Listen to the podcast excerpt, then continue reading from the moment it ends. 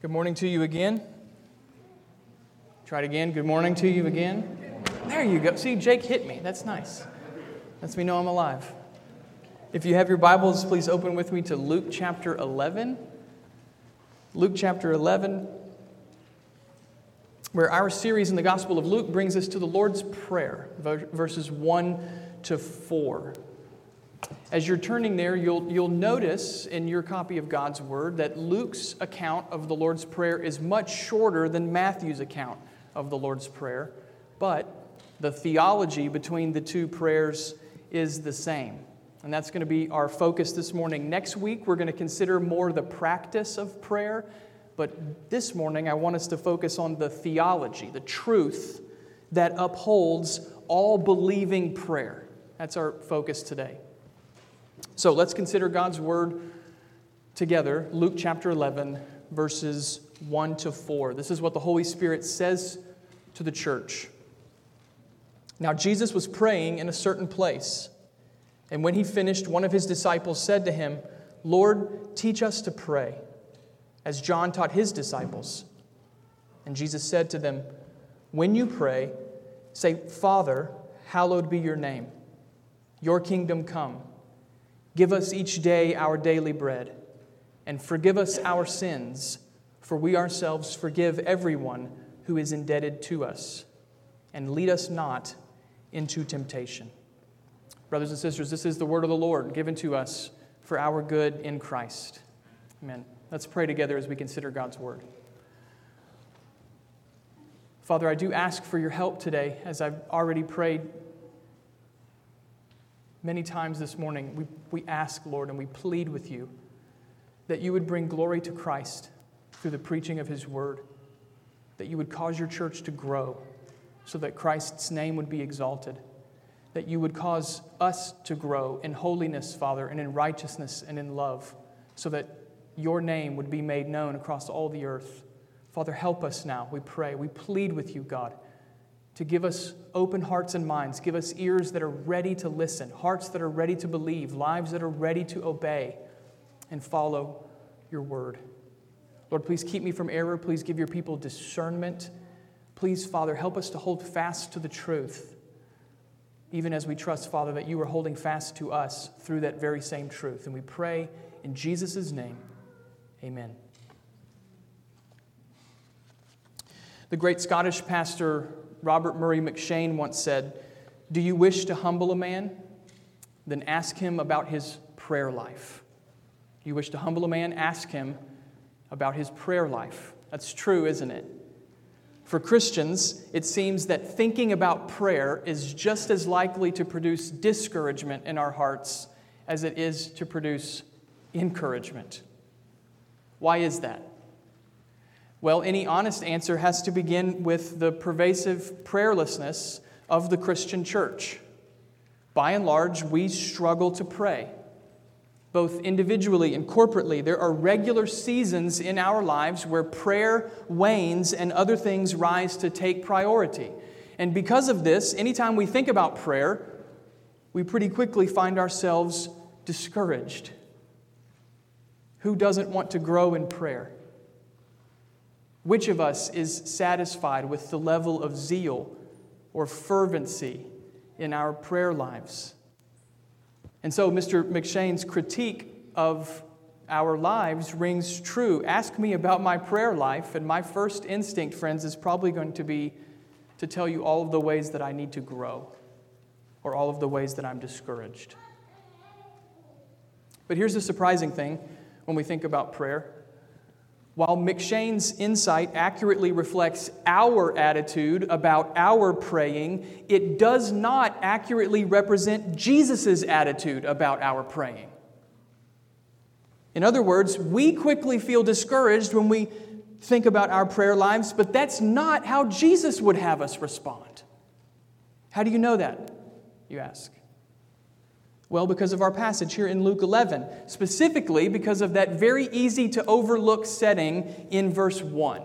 Notice it again with me. Jesus is praying as he usually does in Luke's gospel. Jesus is praying. That alone should get your attention. Jesus was a man of prayer. The second person of the Trinity, the Son of God, who is equal to the Father in glory and might and power. This Jesus was a man of prayer. You see it all through Luke's gospel. You see it at Jesus' baptism, Luke chapter 3. You see, it, you see it after intense seasons of ministry, Luke chapter 5. You see it before important decisions, Luke chapter 6. You see it in Jesus' greatest hour of need, Luke 22. Through and through, Jesus was a man of prayer. Verse 1 Jesus was praying. But here in this text, Jesus' normal pattern is broken up by something unique. One of the disciples asks Jesus to teach them to pray. John the Baptist taught his disciples, Teach us, Jesus. And notice Jesus' response, friends. This is where we get our confidence that Jesus would not have us to be discouraged. Notice Jesus' response. He does not begin with a lecture on the dangers of prayerlessness and he doesn't lay out some complicated, impossible practice that will only further a sense of inadequacy. Instead, Jesus pauses his own work of ministry and Jesus teaches these men a, a simple way to pray. A simple way to pray. It's a remarkable display from the Lord Jesus, who is the Son of God. And it should remind us that when it comes to prayer, Jesus' aim is not to discourage us. It's not to shake his finger at us and lecture us on the dangers of being prayerless. Jesus' aim is the opposite of that. He wants us to pray, and so he encourages us with this simple but powerful approach to prayer that honors God and does good to our souls. So I want you to keep this in mind today as we consider this text. You may think that your prayer life is pretty weak, and you may be aware of all of the ways that you need to grow, but friend, don't allow your discouragement to discolor Jesus' response to you. Don't allow your discouragement to discolor Jesus' perspective. At the heart of this passage, what do we find? Not a harsh teacher who wants to lay burdens on you and heap guilt upon you about how weak your spiritual life is. Not that kind of person. We find a Savior who wants to meet you in the time of need and teach you from his own mouth a simple but powerful way to pray. Jesus wants us to pray, brothers and sisters, and he's going to show us here how we can find life in doing so. As you look at the details of the text with me, the first thing we should note is that the title, the Lord's Prayer, is a bit of a misnomer. This is really the disciples' prayer, as taught by the Lord. It's a model, in other words. This prayer is a framework that gives shape to our praying. That means we don't have to recite this prayer word for word, though, though there is value in doing that at times. The idea is to give us a vision that will both inform and shape the way that we pray. It's a model. So, since this prayer is a model, what is the theology that upholds this model prayer? What's the truth that undergirds this? If we were to sum up prayer in one sentence according to Jesus, what could we say? If we were to sum up prayer in one sentence, what could we say? Here's my simple answer based on the text Prayer, according to Jesus, is a God centered act of faith. That's it. Prayer, according to Jesus, is a God centered act of faith. By contrast, prayer is not a duty focused act of obligation.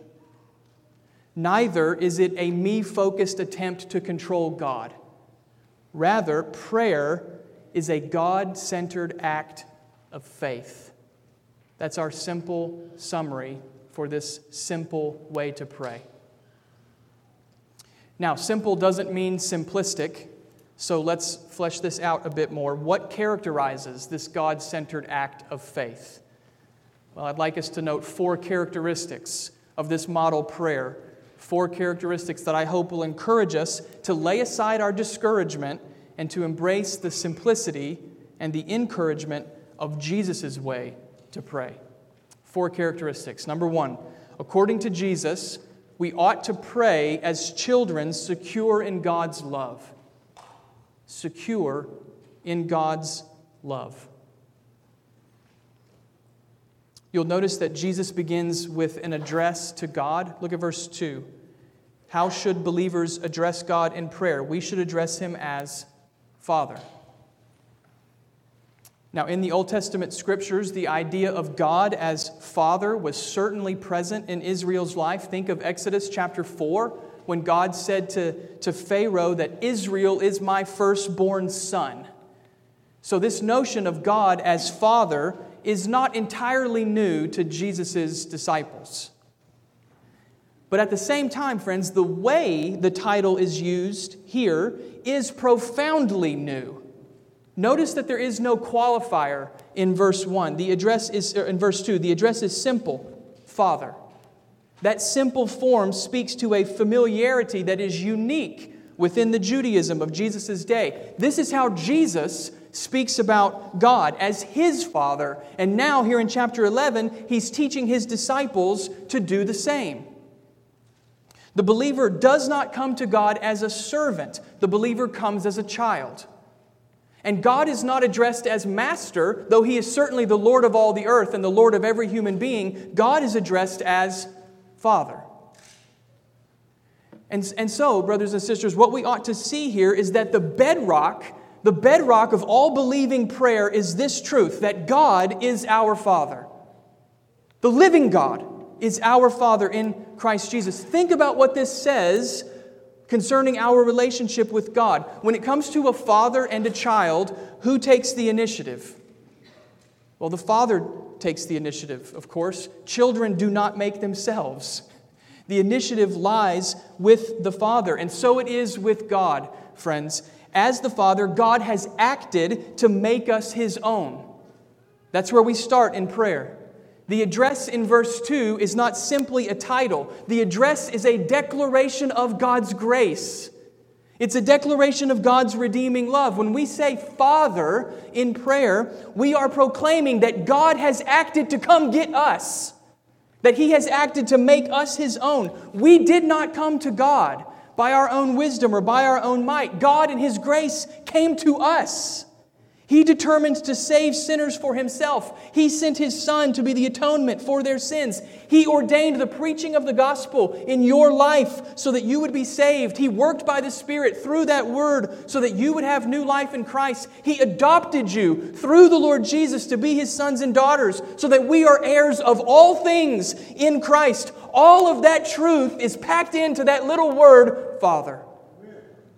When you say Father, you are coming as a child secure in God's love.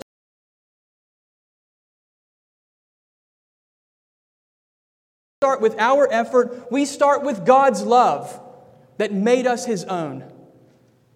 And so I don't want to make a law out of it that you have to pray by starting with the title Father, but why would you not? Why would you not want to pray to the Father, your Father, our Father? And friends, this should change our view of prayer. Maybe somebody needs to hear this. Prayer is not a transaction with God. Prayer is not a negotiation.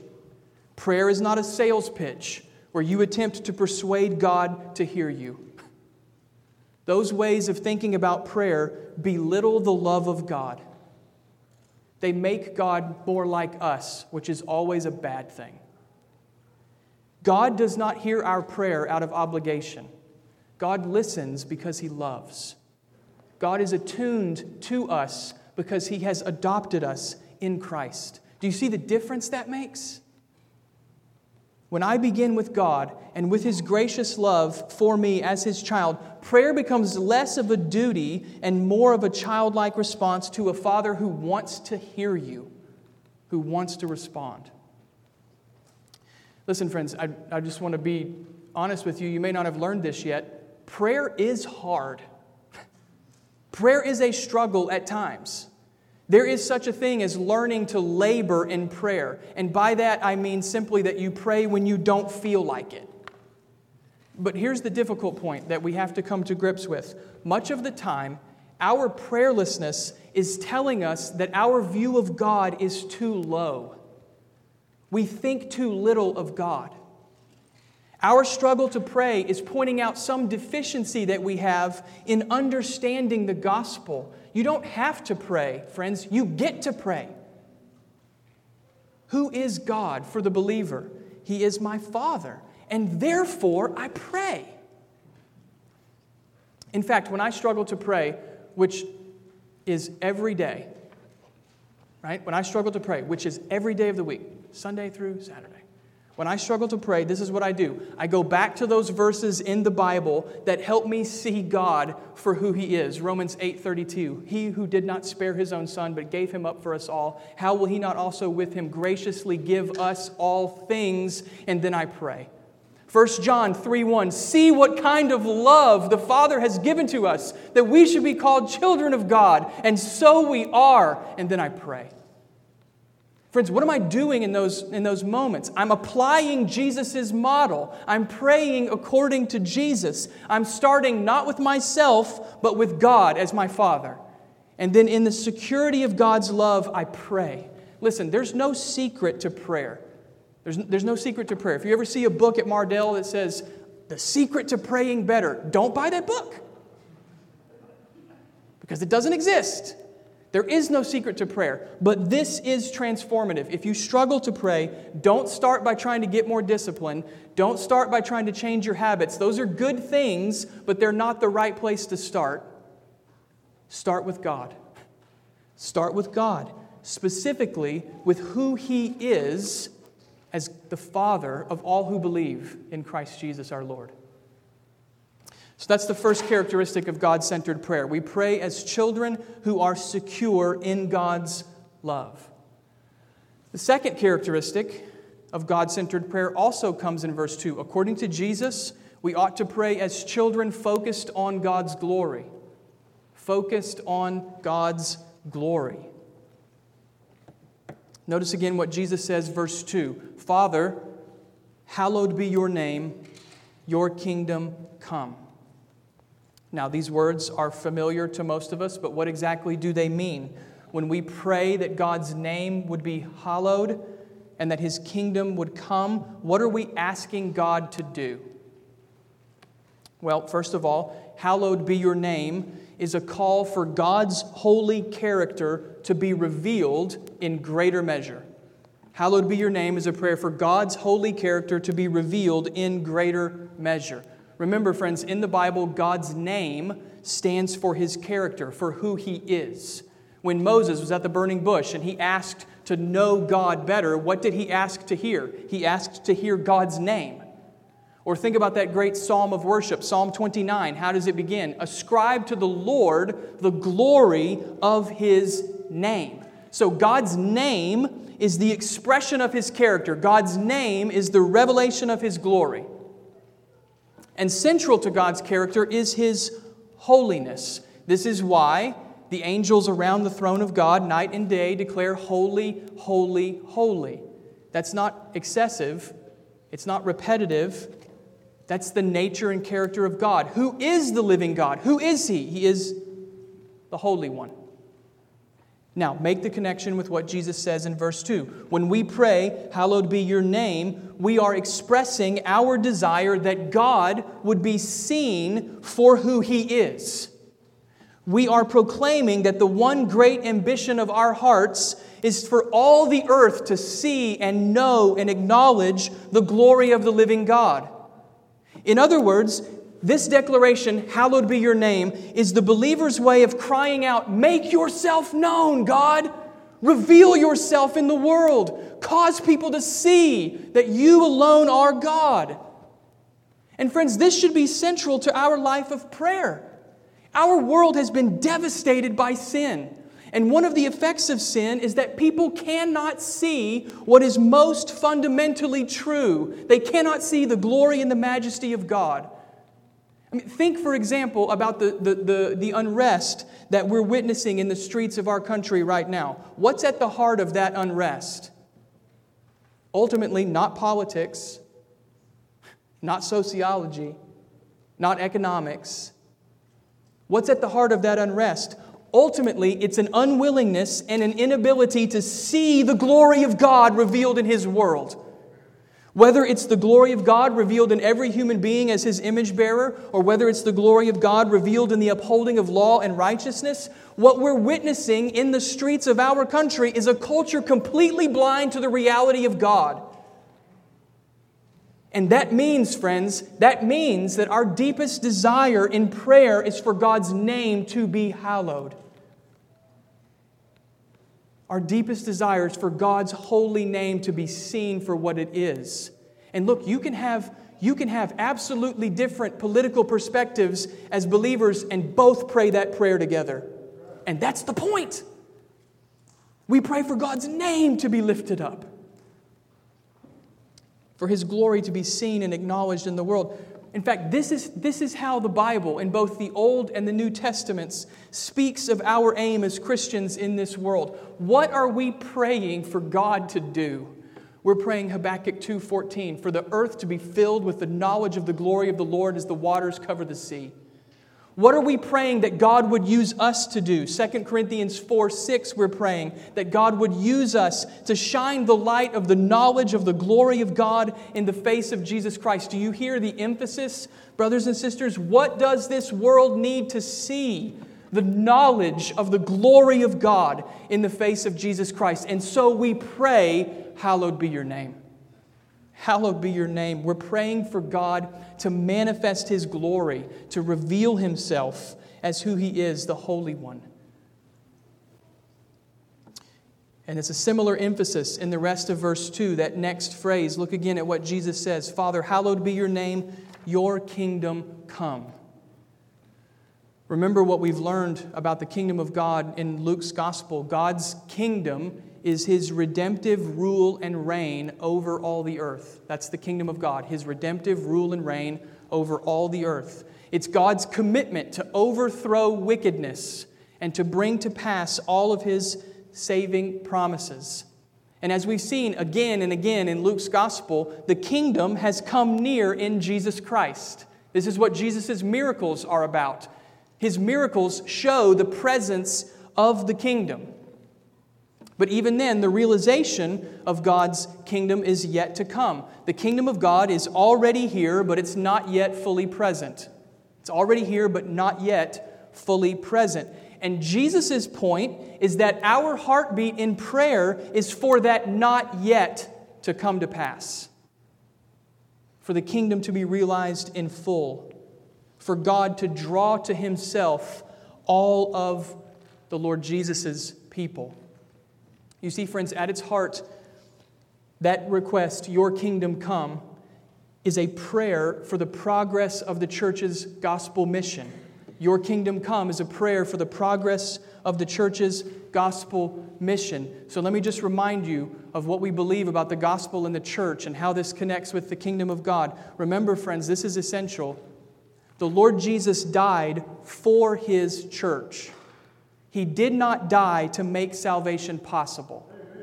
He didn't die to make it possible that sinners could be saved. Jesus died and rose again to accomplish salvation definitively for his church. He didn't shed his blood in vain. He died to save his people. And that means when we pray, Your kingdom come, we're praying for God the Father to honor the blood of God the Son. He died for his people, Father. Bring them in.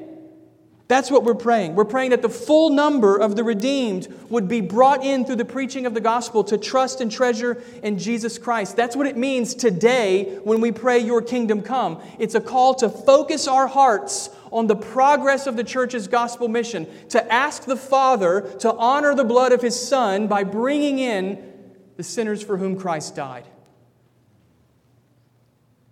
At the same time, as we pray that in the present, we also recognize that that work will only be finished when Jesus returns.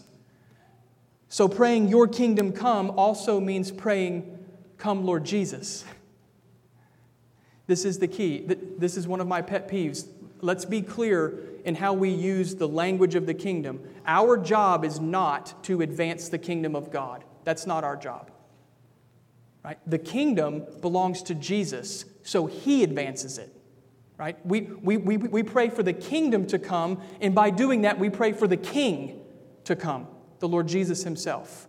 Our work is gospel mission. Jesus' realm is kingdom advance, this grand work of making all things new through his resurrection. So, friends, what I'm trying to do here, just to sum up these two phrases, hallowed be your name and your kingdom come, what I'm trying to do right now is recenter your life and my life on the glory of God. I want us to recenter our lives, and particularly how we pray, on the glory of God. Believing prayer, faithful prayer, is focused first and foremost on the glory of God. That's a high calling, isn't it? I don't know about you, but that makes me realize that my goal in prayer is often far too small. This is where I was convicted this week. My goal in prayer is often far too small. And so I want to pray, and I want you to pray in a way that matches the reality of who God is. To say it another way, a glorious God is honored by massive, global sized prayers. Is that how you pray, friends? Is that how you pray? With an eye towards God's glory covering the earth as the waters cover the sea with an eye towards God's glory being revealed so that blind and lost sinners would be saved? Is that how you pray? A glorious God is most honored by massive, world spanning prayers, not little puny prayers. So let's resolve together to make the glory of God the heartbeat of our prayer. Let's pray that God would make us holy so that He is glorified. Let's pray that God would grow our church so that His name is exalted. Let's pray that God would save the lost all across the globe so that the nations of the world would see that there is a God who saves. That's how you recenter your prayer on the glory of God. That's the application here, according to Jesus. This second characteristic, we ought to pray as children with a focus on the all satisfying, life defining, world spanning glory of God. That's number two. As you look at verses 3 and 4, you should pretty quickly see an astonishing transition in Jesus' prayer. From verse 2 to verse 3, it's a pretty astonishing transition. Jesus has just called us to pray with a focus on the glory of God, which is big and transcendent and then in verse 3, Jesus quickly shifts and tells us to pray for bread. So we go from transcendent, world spanning glory of God praying down to everyday life praying. It's pretty stunning. It's an astonishing shift. But, friends, that's part of the mercy of God in the gift of prayer. think, think about it. This is how God connects our everyday lives with his grand goal for all of history. We're doing two things simultaneously when we pray. On the one hand, we're engaged with God and His work all across the globe, and at the same time, we can ask this glorious God to give us what we need today. Lord, save, save the unreached in India and help my job to go well today. Jesus says you can pray both. You can pray both. How kind of the Lord, brothers and sisters, to give us such a gift in prayer. How kind of God that we would be able to transverse the transcendent and the today in one act that Jesus calls praying. So let's note characteristic number three. We ought to pray as children dependent on God's provision. We ought to pray as children dependent on God's provision.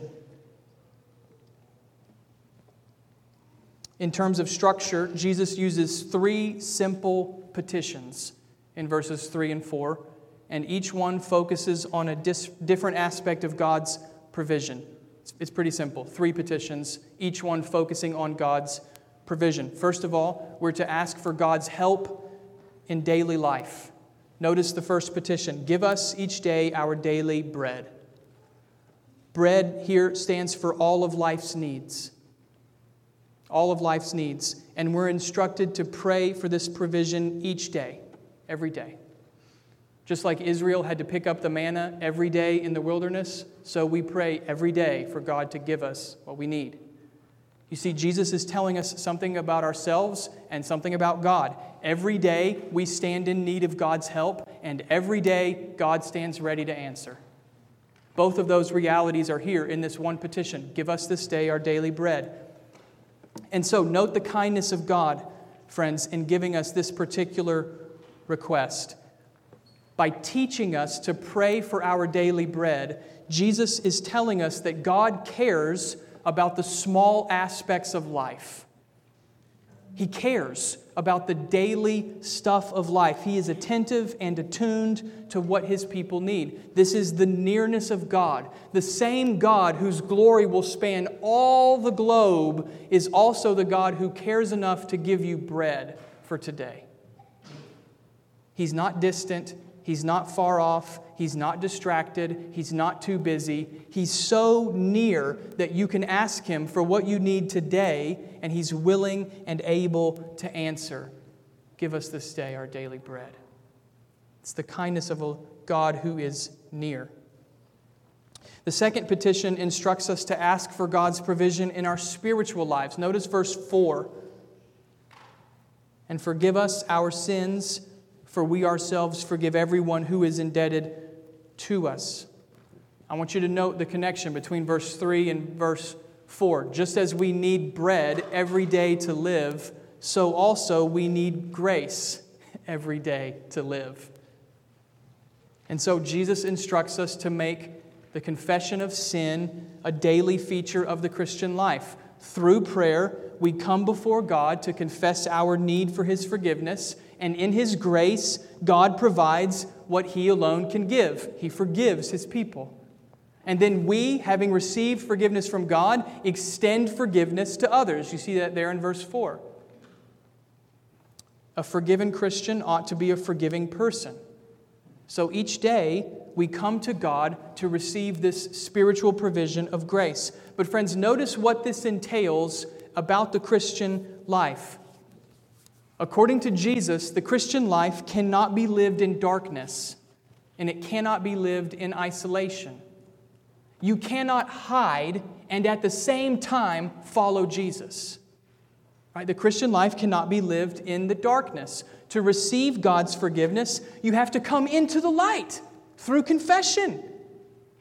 The Christian who remains in the darkness endures a double tragedy. He has to carry around the weight of his guilty conscience and he misses the refreshment that comes from God's grace. You, you cannot follow Christ and hide from him at the same time. So, listen to Jesus' teaching, friends. Make the confession of sin a regular daily feature of your Christian life. Confess your sin each day. Don't believe, don't believe the evil one's lie that real Christians don't struggle with sin. That's a lie. Don't believe the evil one's scheme that you can hide from God and everything will be okay. Every believer you know is battling against the flesh, and every believer who is growing is living in the light. The question is not the presence of sin, but our response to it. Will we confess and embrace the grace of repentance? Repentance, that act of turning from sin and seeking to be holy before God, friends, repentance is not punishment. It's the path to life. So live in the light, brothers and sisters. Live in the light. Confess your sin to God. Even now, to, even now, right now, if, if there is something that you've been keeping in the dark, if there's been something that you've been keeping hidden from God, bring it into the light today through confession. You don't have to confess it to a priest, you can confess it straight to God through the Lord Jesus. Confess your sin and receive again the forgiveness of God through the grace of Christ in the gospel. And listen, if you're not a Christian this morning, and a Christian is someone who is repenting of his sins and trusting in Jesus Christ alone for salvation. If you're not a Christian today, then I, I, I, pray that you see here that forgiveness is something only God can give you. You cannot earn forgiveness. If you're not a Christian this morning, this is the most important thing for you to hear in this message. You cannot earn forgiveness. Notice that Jesus doesn't teach us to negotiate with God. The gospel is not that we come to God with our good works and then He weighs them in His scale and decides whether or not they're enough to earn forgiveness. That's not the gospel, friends. That's an anti gospel that belittles God and makes him our servant. The biblical gospel says this you contribute nothing to your salvation, and you can do nothing to be saved apart from trust in Christ. So if you're not a Christian today, then I'm pleading with you turn from your sin and trust that Christ alone can forgive you. Is that you today? Are you trusting in Christ? Right now, will you confess your sin and turn to Jesus for forgiveness? Friends, I pray that you will, and I pray that in doing that, you too will experience the provision of grace that God gives to those who trust Him. Look again at verse 4. There's one more aspect to God's provision. We ask for daily needs, we ask for spiritual nourishment. The last thing we ask for is God's protection over our lives. Notice the last line and lead us not into temptation. Now, the point is not that God does lead some people into temptation. God cannot be tempted with evil, and neither does he tempt anyone. Rather, the point is to acknowledge that our lives unfold according to God's providence. God guides and governs every aspect of our lives, and therefore we seek his protection so that we don't fall into the power of sin. Do you remember that uh, scene in Genesis chapter 4 after Cain has ki- uh, killed Abel and God approaches him? And God is essentially calling Cain to confess his sin. And God says to him, Sin is crouching at your door, and its desire is to have you. Remember when God says that to Cain? Sin is crouching at your door, and its desire is to have you. Friends, that's life in the fallen world. That, that's life in the fallen world. And so every day we ought to pray, Lord, lead me not into temptation. Protect me from the power of sin and from the power of the evil one. So if you think about all of these petitions, daily bread, forgiveness, and protection, if you think about all those petitions, there's one word that ties them all together humility humility. According to Jesus, prayer is rooted in humility. We humble ourselves and we ask for God's provision of our daily needs. We humble ourselves and ask God to forgive us for our sins. We humble ourselves and we ask God to keep us from all evil. You see, at every level, friends, we're engaged in this God honoring act of humility through prayer. In fact, one of the great dangers of prayerlessness is that it allows pride to grow in our hearts. When we fail to pray, we are essentially saying to God, I don't need you. When we fail to pray, we're essentially saying to God, I don't need you. I can handle life on my own. But, friends, that mindset minimizes the need for God's grace. Remember, the Bible is very clear God opposes the proud and gives grace to the humble. He opposes the proud, he gives grace to the humble. Who doesn't want more grace? I do. I do. And so, therefore, we pray. Not because we're duty bound to do so, but because we're grace dependent people who want more grace. And therefore, we seek to walk humbly before God in prayer. That's the third characteristic. Prayer should be offered as those who are dependent on God's provision. As we get ready to close, there's one more characteristic. We only have time to look at it briefly, but there's one more that we ought to note. It's short, and it's the final characteristic for God centered prayer. We ought to pray. We ought to recognize prayer as being expressed among God's people. We ought to recognize that prayer is expressed among God's people. Again, this is a simple point, but notice the pronouns in the petitions of Jesus' prayer. Notice the pronouns. Give us each day our daily bread. Forgive us our sins. Lead us not into temptation. Simple question Who's praying? Answer the people of God together. The church together. It's the community of saints joining their voices in a humble, God centered act act of faith. That's not to say that Christians should only pray together. I hope you pray privately on a regular basis. But it is to say that individual prayer is not the sum total of our praying. We ought to be praying with and for one another. The Christian life is not a solo venture, it's not something we can handle ourselves. It is a community pursuit. Give us our daily bread. Jesus teaches the church to pray. Friends, this is why we incorporate prayer so much in our public worship services. This is, this is why, outside of Sunday morning, the only other gathering of the church that we offer is a prayer meeting on the first Wednesday night of the month. This is why we encourage you to pray through the membership directory. We're trying to follow Jesus' model give us our daily bread, pray together as a church family. It's not a small thing, in other words, to pray with and for one another. Just this week, I had a meeting with a church member in my office. And at the end of the meeting, I said, Let me pray for you. And I prayed for this brother. And then he said, Let me pray for you. And he prayed for me. And it was incredibly encouraging to my soul at the end of a really long day. Far more encouraging than what that brother probably realized.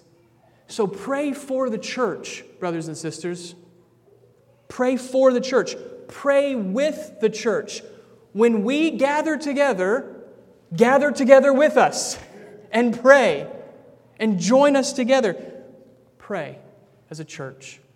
And as you do so, remember that prayer is not a duty focused act of obligation, it's not a me centered attempt to control God. Prayer is quite simply a God centered act of faith, and that's according to Jesus.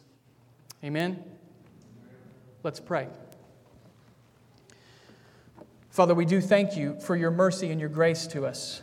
We thank you that you have given us the gift of prayer. We thank you, Father, that you have provided us with the privilege of being able to come into your presence and pray, Father, in the name of Jesus Christ, to pray to you as our Father, to ask you for our daily provisions, to ask you to meet our daily needs. We ask, Lord, that you would help us to grow in prayer as a church family. We pray, Lord, that you would help us to grow in prayer as Christians individually. Father, we pray, oh, how we pray, Lord, that you would help us to see our calling to, to join with you in this global work of seeing your glory spread. And we pray, Lord, at the same time that you would help us to recognize the profound blessing of being able to ask you for what we need today. Help us to pray, God, and help us to pray in a way that tells the truth about you and encourages our souls. We ask this in Jesus' name. Amen. Amen. Would you please stand with me as we close?